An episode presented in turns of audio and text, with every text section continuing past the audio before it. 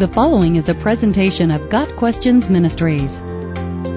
Why did Solomon worship at a high place? In 2 Chronicles chapter 1, we are told that Solomon, early in his reign, worshipped at a high place. Verse 3 reads, Solomon and the whole assembly went to the high place at Gibeon, for God's tent of meeting was there, which Moses the Lord's servant had made in the wilderness. The text is clear that the reason Solomon worshipped at this high place was that the tabernacle, also called the tent of meeting, was located there. This was the same tabernacle that the children of Israel, under Moses' leadership, had constructed in the wilderness many years previously. Prior to the construction of the Jewish temple in Jerusalem, the tabernacle was the place God had chosen for worship.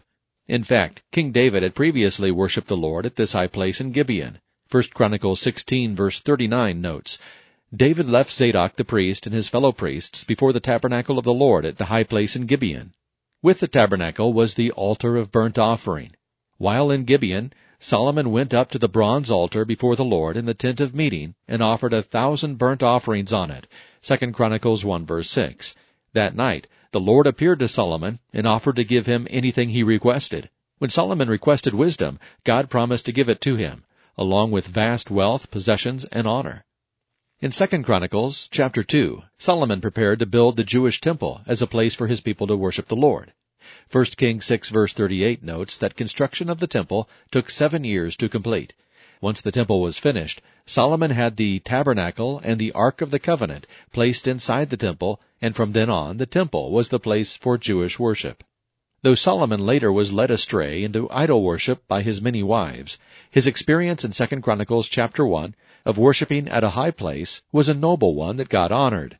It was only after the temple was completed that Gibeon was no longer considered a place to worship the Lord. After Solomon's time, many wicked kings of Israel used high places for worshiping false gods.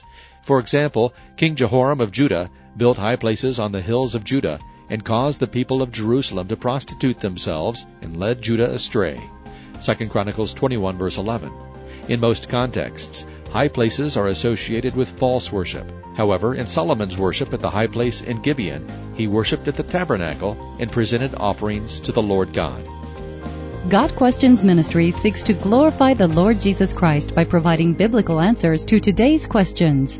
Online at GotQuestions.org.